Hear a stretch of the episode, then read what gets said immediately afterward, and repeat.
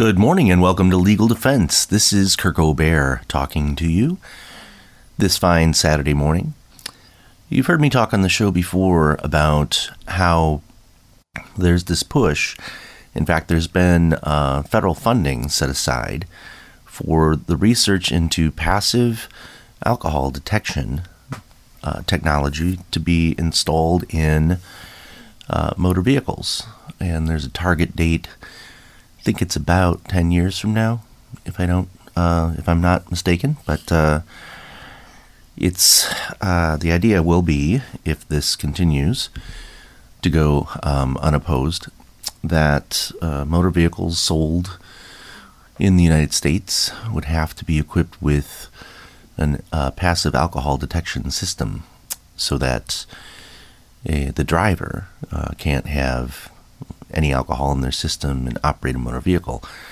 Now, it's not clear, there aren't, there aren't any laws that relate to how this would be implemented obviously, but the technology is out there. And there was just a report released earlier this week on the uh, viability of two different methods of passive alcohol detection. One would be uh, through the air and basically um, detecting the air around the driver to um, measure, you know, the breathing and whatever alcohol vapors are coming off the person. And the other, which I think is probably going to end up being the way this works, is through uh, uh, touch sensor technology on the steering wheel. And uh, that's similar to, you know, when you're at the gym and you can put your hands on the um, the pulse meter to tell you what your heart rate is. So they've been developing technology and testing it out uh, to see how these things work.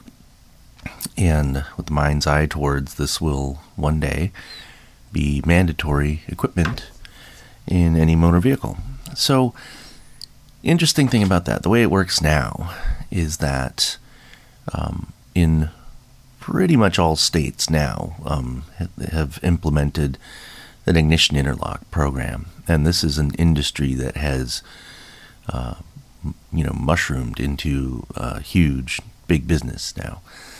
And uh, in Wisconsin, anyway, the way that it works is that if you have a drunk driving conviction, uh, whether if it's a second, third, fourth, whatever, or higher, then it's mandatory for a certain period of time, depending upon what number offense it is.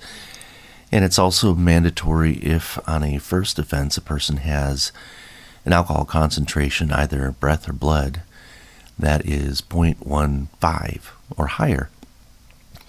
So it's a lot of cases where this device is being ordered to be installed on a vehicle.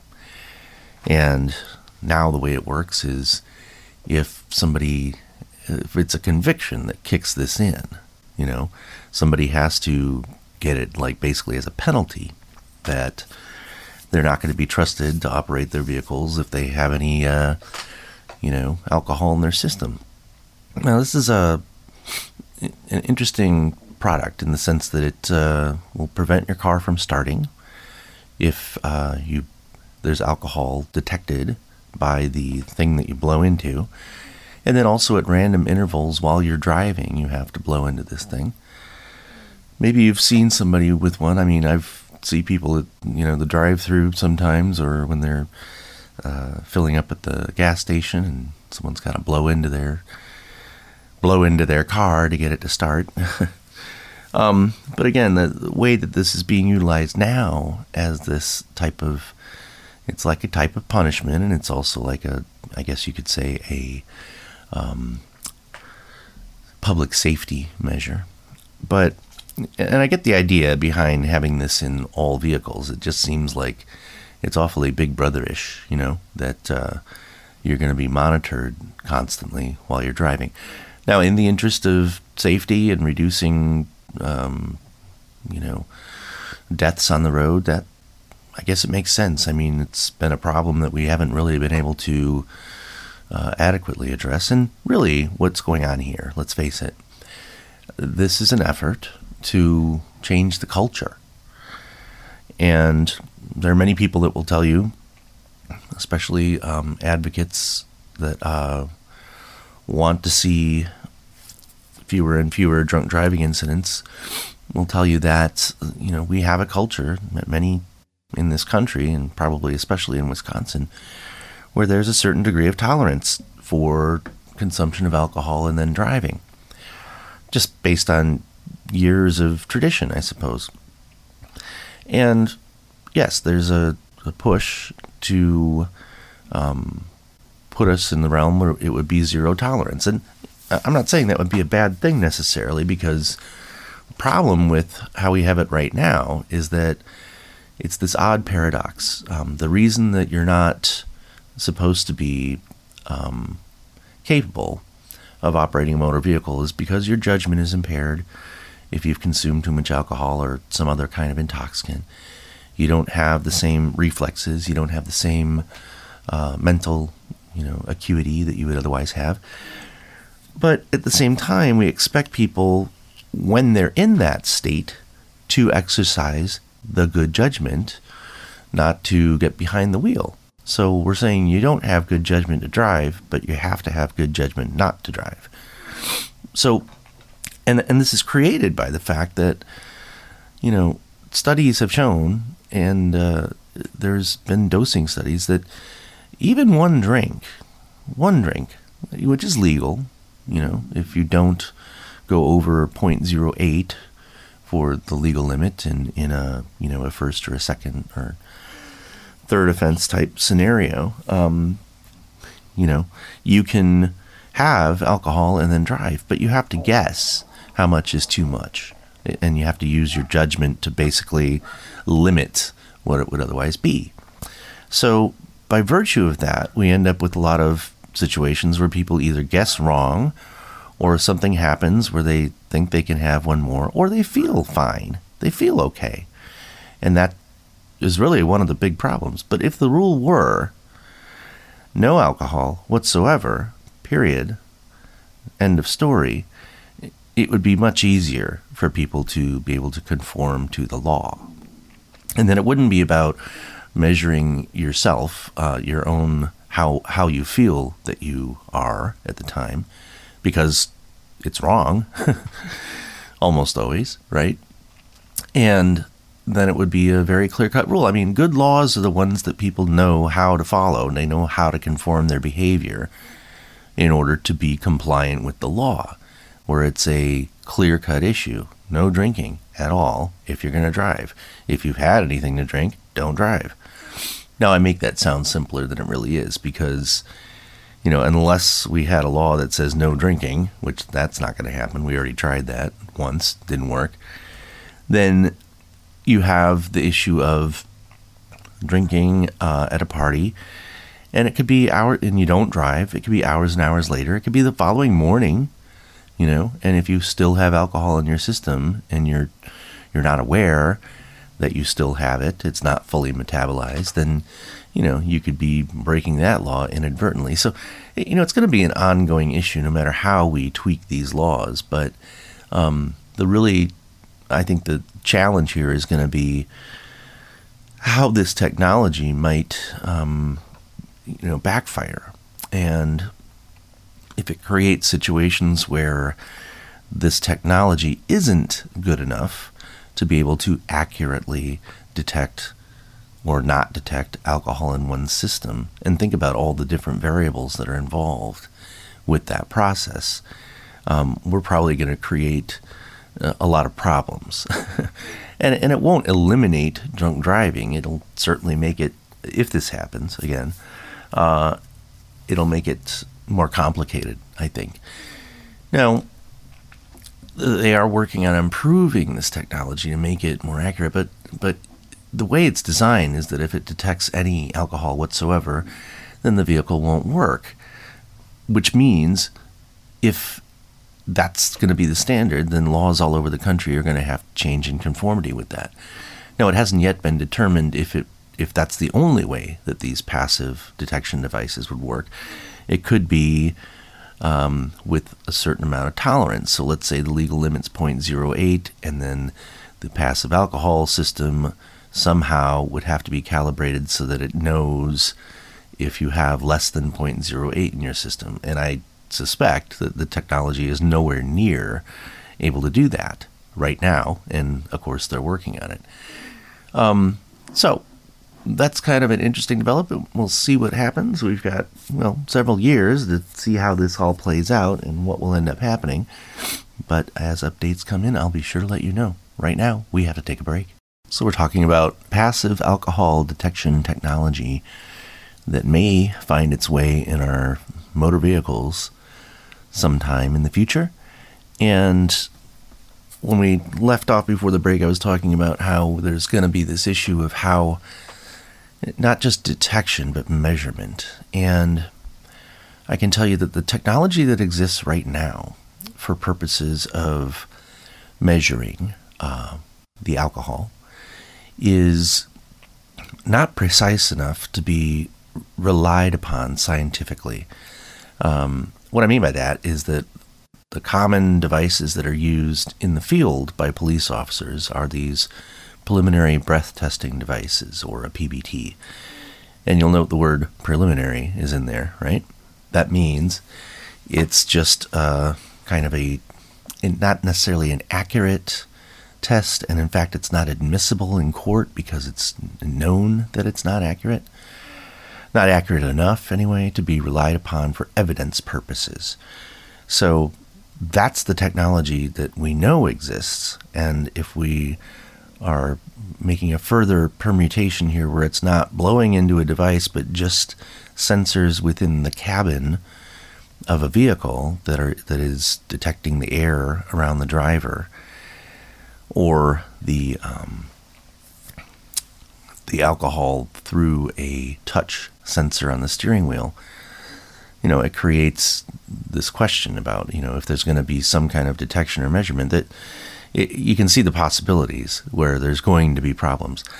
Now, here's the other thing: if it's a passive air detection, you know, like if it's actually measuring air is it going to be a problem if your passenger has been drinking and you haven't, and you're trying to drive and your car won't work?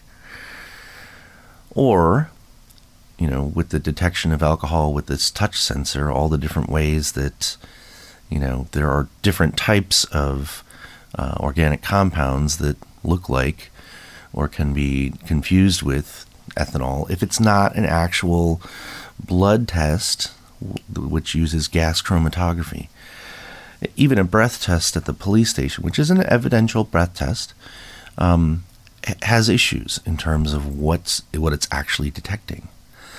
For example, there's something called a, a mouth alcohol reading in um, our intoximeter tests that we utilize.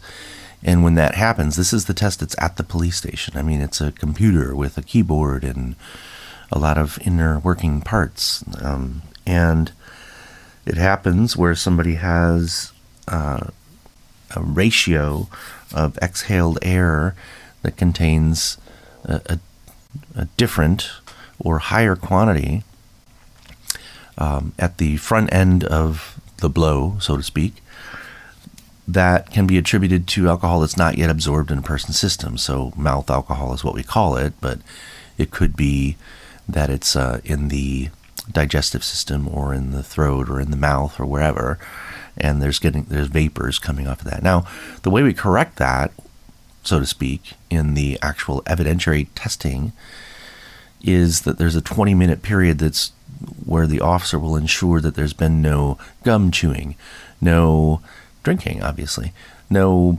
um, vomiting or you know anything else no foreign objects in the person's mouth. And that's because there is at least a 20 minute period where one can be exhibiting or or having um, alcohol vapors that are residual from consumption of an alcohol that happened uh, alcoholic beverage that happened recently or like gum and other things that can interfere with the test so uh, are we talking about a system whereby you can't have gum in your mouth um, because it could throw off the the process? Are we going to have it where you try to start your car, but you're going to have to wait 20 minutes before uh, the car will start. It's, you see the problems here. And then on top of that, every time we create a law that is designed to um, enhance public safety, there will be people in situations where people try and have a workaround or a hack. you know, when you buy uh, a vehicle nowadays and it has those rear camera functions, it's built in that if on that little screen that's in front of you, that you can activate the rear camera while you're backing up, and then for a brief period of time while you're going forward, if your car has that technology. But it's also set up so that it doesn't stay that way, so that you're not watching this screen and being distracted, because again, that's a safety issue. But it's very easy if you go on YouTube and uh, you can buy, I think, even on Amazon, uh, these little kits that can be a hack where you can disable that built in safety function. Uh, likewise, if you have a car stereo system that can play DVDs, I had a car years ago that was capable of playing movies, but it would only play movies on the main screen of your car if you're not moving and the car is not in gear. Well, of course, there was a hack for that too, and you could adjust your system and, and tweak it so that it would play a movie while you're driving, which you're not supposed to do. You're not supposed to be enthralled in a movie that, and taking your eyes off the road, right? So imagine the market will be in play for this type of thing, but also you know, if it requires a, a, sober person to put their hands on the wheel, well, that could be done with the passenger or somebody else that's there or whatever. You know, there's all kinds of. I mean, I, I, I get the um, admirable goal of trying to come up with a creative solution. And if it does have that um, net effect of uh, making it so the roads are safer, fine, that's great. You know, we do need to do something we need to do something. I'm just not sure if this is the great idea.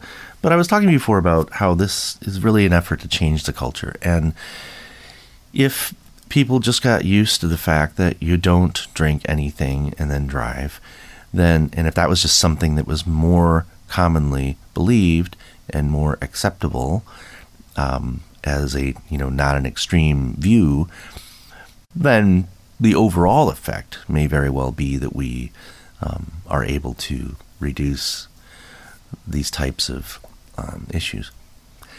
So that imagine the impact that would have on going out to dinner, going to a tavern, um, etc. And if it meant that you couldn't have any alcohol whatsoever and then get behind the wheel, uh, it would be a pretty significant impact. Maybe that is what needs to happen, but you can see, foresee the resistance that there will be for that. Basically, bars wouldn't have any function anymore unless we built the infrastructure and had about 20 times more Ubers than what we have um, in order to facilitate that type of thing. Glass of wine with dinner, forget about it if you're going to drive at all. So, you know, you go out on a date and, well, one person can have a glass of wine, but the other person can't. Uh, and wine tasting events, forget about it, you know? so if it's if there is that cultural shift that's on the horizon, you know, this may be something that contributes to it. The other big area of concern is it is kind of shocking to think that uh, in a free society that it's going to be mandatory if this happens that your car is going to measure you, it's going to test you. Um, in terms of privacy concerns. I mean, even if the, it works like it's supposed to and it, your car doesn't start, well, that's data collection. Um, what about the possibility, know, knowing what we know about technology, if someone, at least under the law right now, gets behind the wheel and tries to start the car, but they are too drunk, that's an offense even if the car doesn't start, even if the person doesn't go anywhere. That's called that's called operating instead of driving. Operating. Manipulation of any of the controls necessary to put the vehicle in motion. that includes turning the ignition. So I've had cases like this. An officer comes up on the scene and someone is getting in the car. They put the keys in the ignition, and the officer says, Excuse me, we got a call that somebody thinks you've had too much to drink. And then because the person put the keys in the ignition, that's an offense. That's potentially a crime um, if you have any prior convictions. So if it's possible for a vehicle to detect alcohol in a person's system, and if it's possible for your vehicle to know that you just tried to start the vehicle with too much alcohol in your system, I can see the potential here for it notifies the police that you just committed a crime and they come and arrest you. Well, think about that. Wow. All right, time for a break. We'll be right back. And we're back. I want to shift gears a little bit and talk about uh, a little more. I know I've talked about it before, but just some further observations on the decline of uh, enforcement of due process in our court systems and an ongoing issue in our justice system, if we can call it that, is this struggle between efficiency, um, we call it judicial economy, caseload, um, how many cases are being charged, how many cases are going to trial, what legal issues are raised in a particular fact scenario, and how those things work through the system. And recently, of course, COVID has had a major impact on that because we went for really over a year where there were no trials being conducted. And that is still something that we're continuing to feel the effects of. Uh, my trial calendar, for example, is jam packed. I mean, I'm doing basically a trial per week from now until well into next year. Um, and this is all because of the backlog that accumulated during the time when we weren't doing much. Now, I say we weren't doing much, but every day during the pandemic was still filled with juggling cases all day, every day in court, just no trials because we couldn't bring jurors in for that important function. But um, going back to when I first started practicing law uh, in the 1990s, we had a much more robust process of kind of filtering out cases. And that's because preliminary hearings used to be much more significant back then. Nowadays, uh, hearsay is admitted. Um, judges do not consider, are not allowed to consider affirmative defenses, such as self defense or anything like that. And um, the, there are a lot of considerations that go towards giving the prosecution a break, so to speak, if they don't have things quite worked out yet, which is ironic because uh, when we have cases that are charged and then later on the prosecution figures out it's not as uh, good of a case as they thought, they face resistance from some judges uh, in terms of approving a dismissal or an amendment to a different type of charge. And what I hear often is that you made a decision, Mr. Prosecutor, Madam Prosecutor, to charge this case this particular way, and now you're saying that you were wrong. And how is that a responsible exercise of authority, etc.?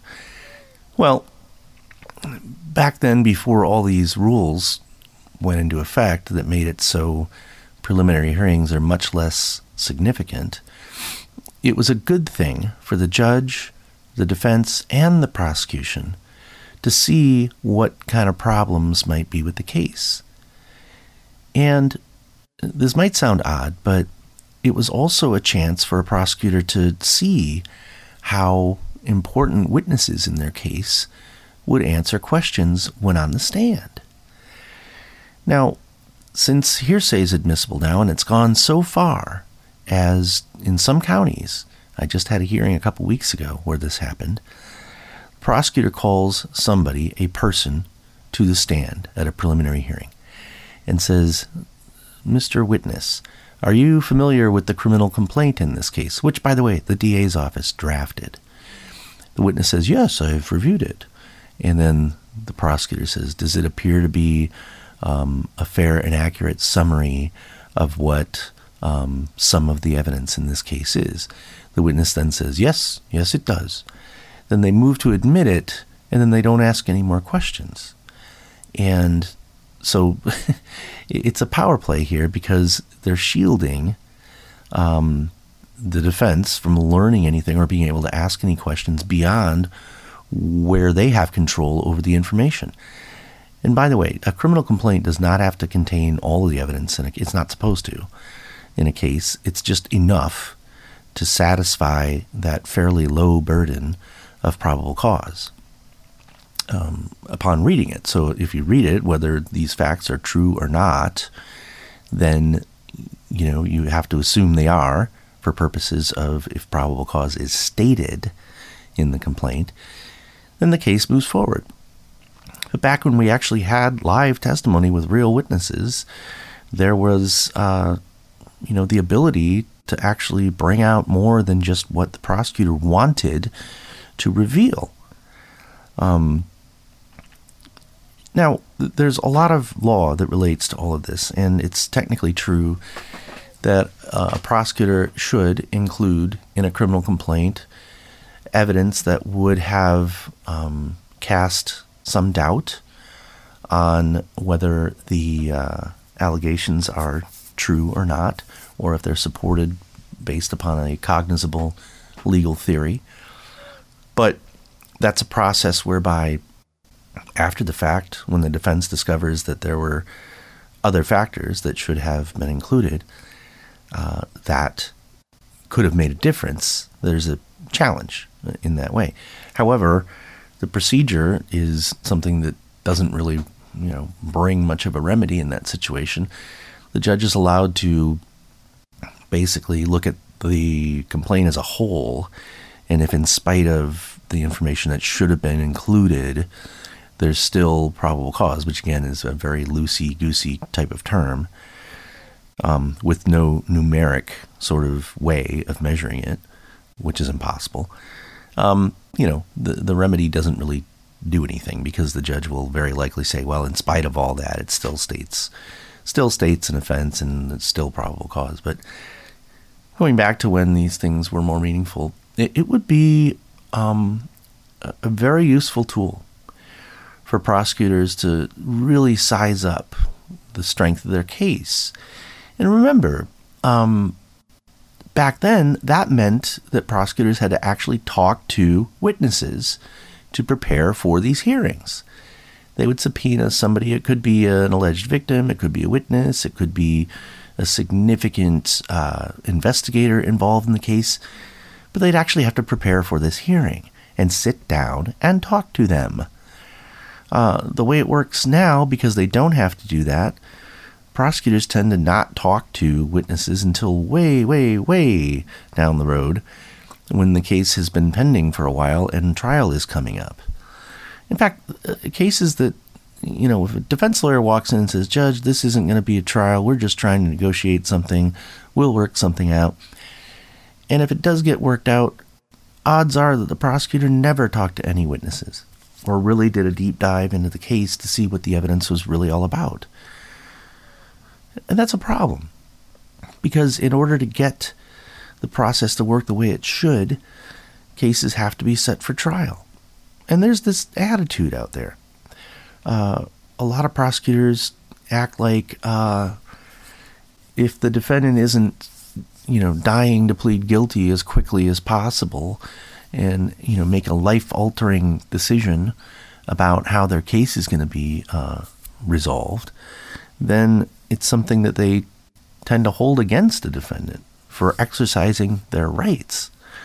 It's really pretty wild when you think about it because all of this, and we go overboard. Uh, judges, it almost seems like overkill when a judge is accepting a plea from somebody. There's like 40 questions that a judge has to ask to make sure that the person knows what they're doing. They've had enough time. They've gotten the assistance of counsel. They know they have explored different defenses, you know, because they don't want somebody coming back later saying, "Oh, I didn't know any of that stuff." Uh, it kind of just got rammed through. So even though the system has a preference for ramming things through and resolving things quickly with very little, um, you know, interaction or, or advocacy, I would say. Just like, hey, what can we do to get rid of this thing mentality. Uh, then we're in court, and the judge is like, "Well, you know, you can really have more time if you need it." No, you, are not going to get it, but you know, the judge will ask that, and uh, you know, it all contributes to a process whereby, if the norm is that this is what people are doing on a regular basis, it it creates the expectation that someone's not going to exercise their very important rights, which then leads to prosecutors resenting if they actually have to prepare for a trial you know? So this is all bad for the system because it just lends itself to straying further and further from what should be our goal to have the, this justice process be a search for the truth. That's in the jury instruction that the judge reads to every uh, juror, every panel, every jury pool. Uh, is part of the instructions that this is a process we are where we are seeking to find the truth. And if it's built into the process that there are limitations on that happening just for convenience sake, uh, that's a very bad thing. All right, we'll be right back after these messages. So, we were talking about preliminary hearings, and it occurred to me I should probably back up and explain why those hearings happen. In a misdemeanor case in Wisconsin, there is no preliminary hearing. Um, it's only when it's a felony case. So, in other words, a, at least one crime has been alleged where the maximum penalty is more than is a one year period or more. So prison. So prison cases are the ones that uh, where there's the possibility of that being in play and all the other consequences that flow from a felony conviction. When it's that level of offense, then there's this extra part of the process whereby a defendant's entitled to have a preliminary hearing before the case goes forward. And this is originally designed to be something that helps protect citizens against um, either false allegations or flimsy allegations, or if there's something missing when you look at an analysis of what the prosecutor intends to prove later in the process. In other words, a, a view of the evidence to see if it passes that basic hurdle and it's supposed to be there because the judge, who was not part of the drafting of the criminal complaint, um, is supposed to be neutral and detached from the process and um, can evaluate independently whether or not there is enough, you know, to go forward. It's not designed to be a trial. It's not supposed to be something where it's a full blown exposition of every piece of evidence that's there. And by the way, discovery obligations, in other words, the uh, obligation of the prosecutor to turn over their evidence, doesn't kick in until after that preliminary hearing. So a lot of times, you know, we're going into this process blindly. But again, this is in cases where there's a higher risk that the consequences are going to be more serious, where we have this extra hearing. Again, doesn't exist in misdemeanor cases or in uh, ordinance or citation type cases, only if it, there's at least one felony alleged. So, um, what we were saying before the break is that there's the, been this basic erosion of that process, which has all been designed uh, in the, in the name of efficiency to move them along, and really, you know, it doesn't say this in the law, but it's also kind of designed to make sure that uh, a lot of defense lawyers and defendants don't see any merit in having a preliminary hearing. Remember back when these changes were being proposed, and the primary uh, advocate for these uh, basically watering down of this process came from the District Attorneys Association in Wisconsin, which is a professional organization that if you are a district attorney or I believe a member of any prosecutor's office, you can be part of this, you know, professional organization. And they lobby on behalf of prosecutors with uh, our legislators. And there was a push back then, that, and the argument was, hey, preliminary hearings are kind of a waste of time. 99.999% of them get bound over where, you know, the prosecutor wins. More and more, and this was true back then, more and more defense lawyers are waiving them anyway. And why do we need to have the court system bogged down with um, this procedure that, you know, takes court time and everything else when in reality you should just trust the prosecutor to have figured all that out, to make a very good effort to uh, draft a criminal complaint that is uh, encapsulates the the necessary evidence to show that there has been a crime committed, and that there's really no problem with um, watering it down to the point where it's a, mere formality because it was kind of going in that direction anyway. Well, they convinced the legislators that to do that.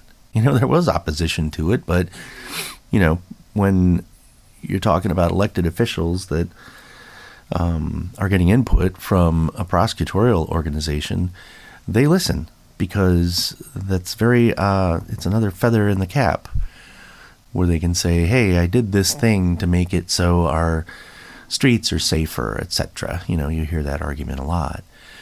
But uh, what's been happening, at least in my experience, is that it adds another layer of imprecision to this entire process.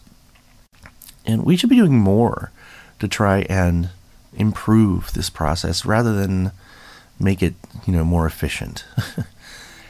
and I, I, can tell you the pressure in when you're in court uh, to, you know, go with the flow and cooperate with the prosecutor and basically work things out and play nice is palpable. You can you can feel it, and a lot of defense lawyers just simply don't have the time, resources, or energy, I suppose, to fully explore and keep this system honest.